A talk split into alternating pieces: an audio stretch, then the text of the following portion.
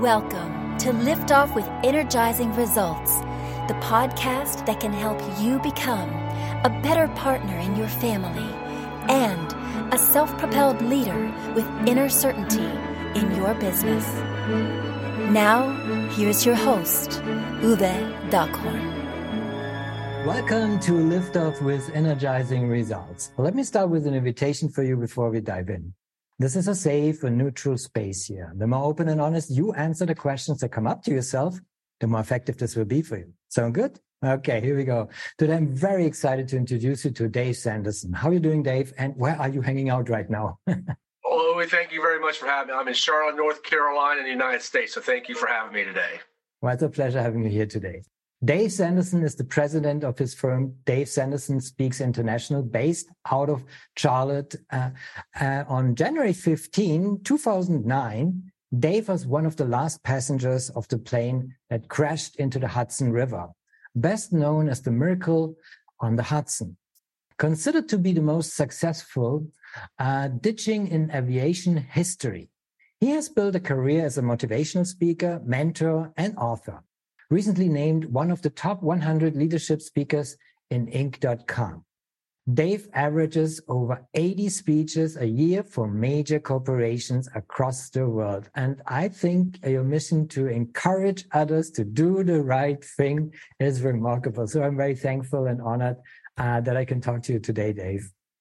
Thank you for having me. I'm excited to be with you today. Wonderful. So the first thing I want to know is who's your ideal client and what's the biggest challenge they face? Well, my ideal client is is an organization that is, I would say, a smaller organization that doesn't have a proven program for leadership development. Uh, give you an example, maybe a 25 to 100 person organization that has has people, but they have no development program in place and looking for someone to really share it all the way around sales and, and marketing, which that's what I've done for 37 years. More about how to take your personal leadership, instill it in, and build build your team through personal leadership. Excellent. And uh, you're an example of uh, great leadership. So um, people can take it from you, I guess. Wonderful. Well, thank you. Well, and um, so, and you know, we're all not perfect. So, what are common mistakes you know your clients typically make when trying to solve that kind of problem? Well, especially right now with the economy the way it is, what people are looking at is the bottom line and looking, do I really want to invest this kind of money into development of my people? Because I've got I've got margins I got to attend to. I've got the board I may have to speak with. But what I found last week, I did an event last week, my own event in Dallas, Fort Worth, Texas. And what I found is those leaders that were a part of that are the ones that believe that you have to invest in your people so you can drive revenue, drive growth. So, I mean, I think one of the biggest mistakes that people are having right now is looking so short term. They're not looking at the development of people. And one of the reasons I think the turnover is so high right now is people are not developing their people. And, and I think that the younger generation, not picking on any generation, but I think millennials and Gen Z are looking for people to help them build them, help give them that opportunity to grow. And people who are not investing in that are the ones who are, candidly, I think, losing out. Yeah, indeed, changing times uh, require new measurements and new uh, actions, of, of course. So um, before I ask Dave, what is one valuable free action that our audience can easily implement? Let me quickly say something here to our audience. If you are enjoying the show so far, please rate and recommend us to someone you think could benefit from the show. Thank you in advance for spreading the word. So, Dave, what is one valuable free action that our audience can implement that will help with that kind of issue? Well, I think what I've done and what I learned from my mentors back with Bill when I was with Tony Robbins is there's really you know two questions you need to ask somebody to find out what's really driving them. What's what's what's why are they doing what they're doing? And that is what's most important to you and what has to happen for you to realize that. That number one question will tell you what's important to them, but the second is they'll tell you the strategy on how you need to speak with them and, and, and interact with and connect with them. You know those two things, and you can be basically speaking it on their level and the modality that they're most they reside in most, whether it's audio, visual, or kinesthetic. And all of a sudden, you build instant rapport. You can actually help somebody add value very quickly. Well, very revealing and very very effective. So I love that approach. Uh, just two questions. Excellent insight. Thank you. Um, so, um, what I want to give you also uh, the opportunity and share where people can find you, and also what is one valuable free resource that you can direct people to that will help with that kind of issue. Yeah, it's thank you very much. The, I say the easiest, the fastest way is going to going to my website, DaveSandersonSpeaks.com, because that's where I put all my information. But I tell you right now, the way I, where I'm getting a lot of interaction, a lot of feedback through LinkedIn. So if you check check me out, David Sanderson on LinkedIn, that's where all everything that I put out, I'm posting first, then disseminating out. Uh, that's number one. Number two, you know, I think it was the second question to make sure I hit, hit it correctly. Um, it, you know, just where people can find you. That was the first one. And yep. uh, if you can direct people to a free resource um, that you would like to promote. Fast standing. So if you go to my website and you go to where it says books, I have issued my own magazine. It's called Moments Matters, basically based on my book Moments Matter. That's my, that was my second book that I put out. Mm-hmm. And I, you can get a free copy of my magazine. It comes out quarterly, and we're actually ready to put out the fall edition right now. But you'll get the summer edition. You get some some, some resources not only from me, but I also bring another leadership expert in. And this last, and during the summer, in my summer issue, I had Holly Dowling. It really gives a tremendous insight around leadership and around cultural culture and diversity. So that's if you get a free resource they can offer right now is go online, download my magazine, and hope they'll get some insights from that. Oh, wonderful! Thank you for sharing, Dave. Uh, of course, we'll put the link in the show description. So, what's the one question I should have asked you that would be of great value to our audience?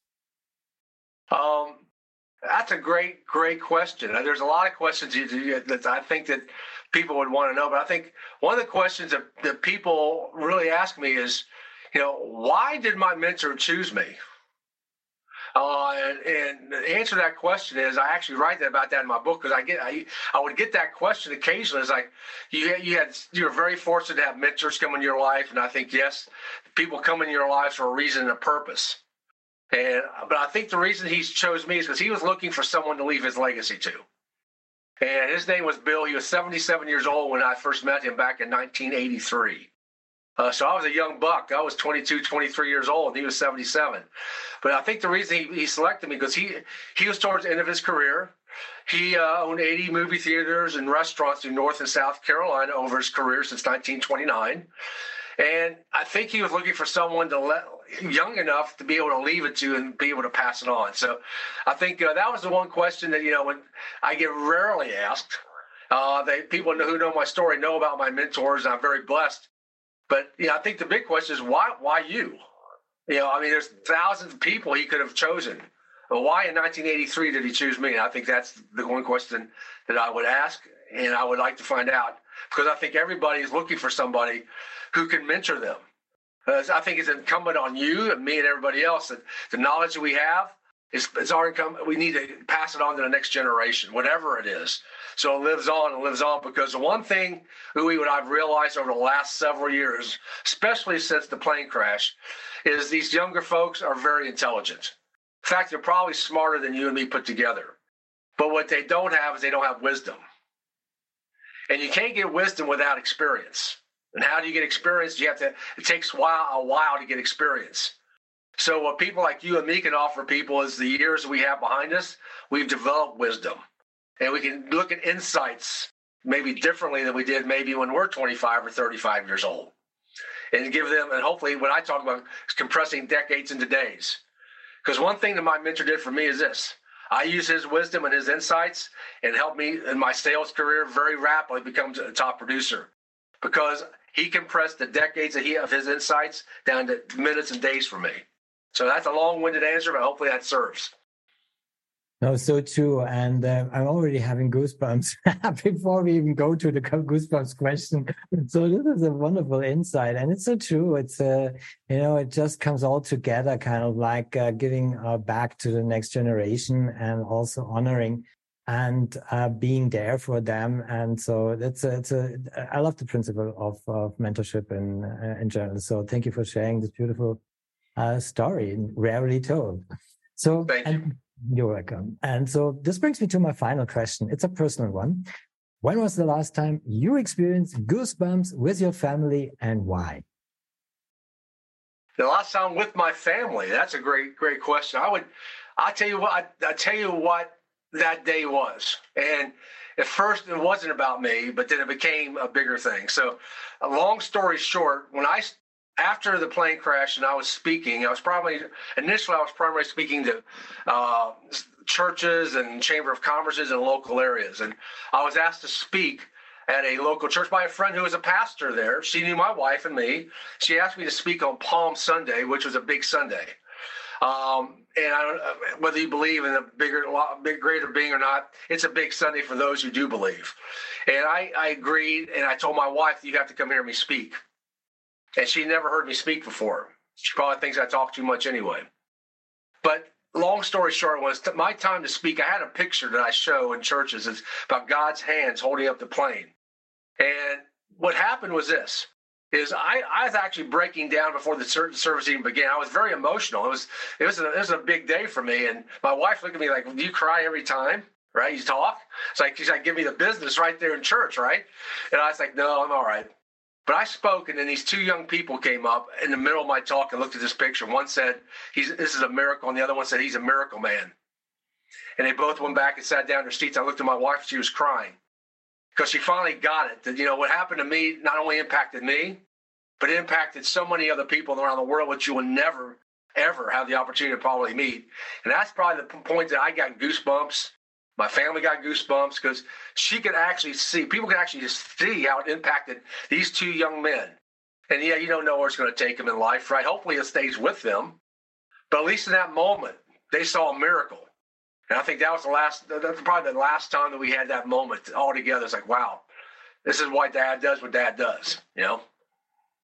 Wow, that's very deep and mission accomplished. Yay. I, I'm already having the shivers and I'm very moved by uh, this story because it also shows that you know you know these two two young uh, people they might have that as a memory forever and uh, reminiscent it in in a way that we are doing right now and uh, it serves a purpose and uh, it just kind of like also shows the circle goes around. So thank you dave for sharing this um, amazing goosebumps moment also for our conversation. Um, it was a pleasure talking to you and appreciate very much the knowledge and insights you share with us today. Well, thank you. That's one of the reasons what you just said is why it's so important for people like you and me to be able to do what we're doing is because this will live on. You don't know. Somebody maybe in Australia or Ukraine may hear this one day, right? And all of a sudden impact them and something clicks. And all of a sudden they are they're on their mission. So thank you for what you're doing likewise. No, thank you. Having a double goosebumps shower right now again. thank you. Thank you. And it was my pleasure. Thank, thank you. you for listening. Thank you for listening. And as always, energizing results to you and your loved ones. Thanks for listening. If you enjoyed the show, please rate and recommend on Apple Podcast, Overcast, or wherever you get your podcasts. You can also get more great information at uwedockhorn.com.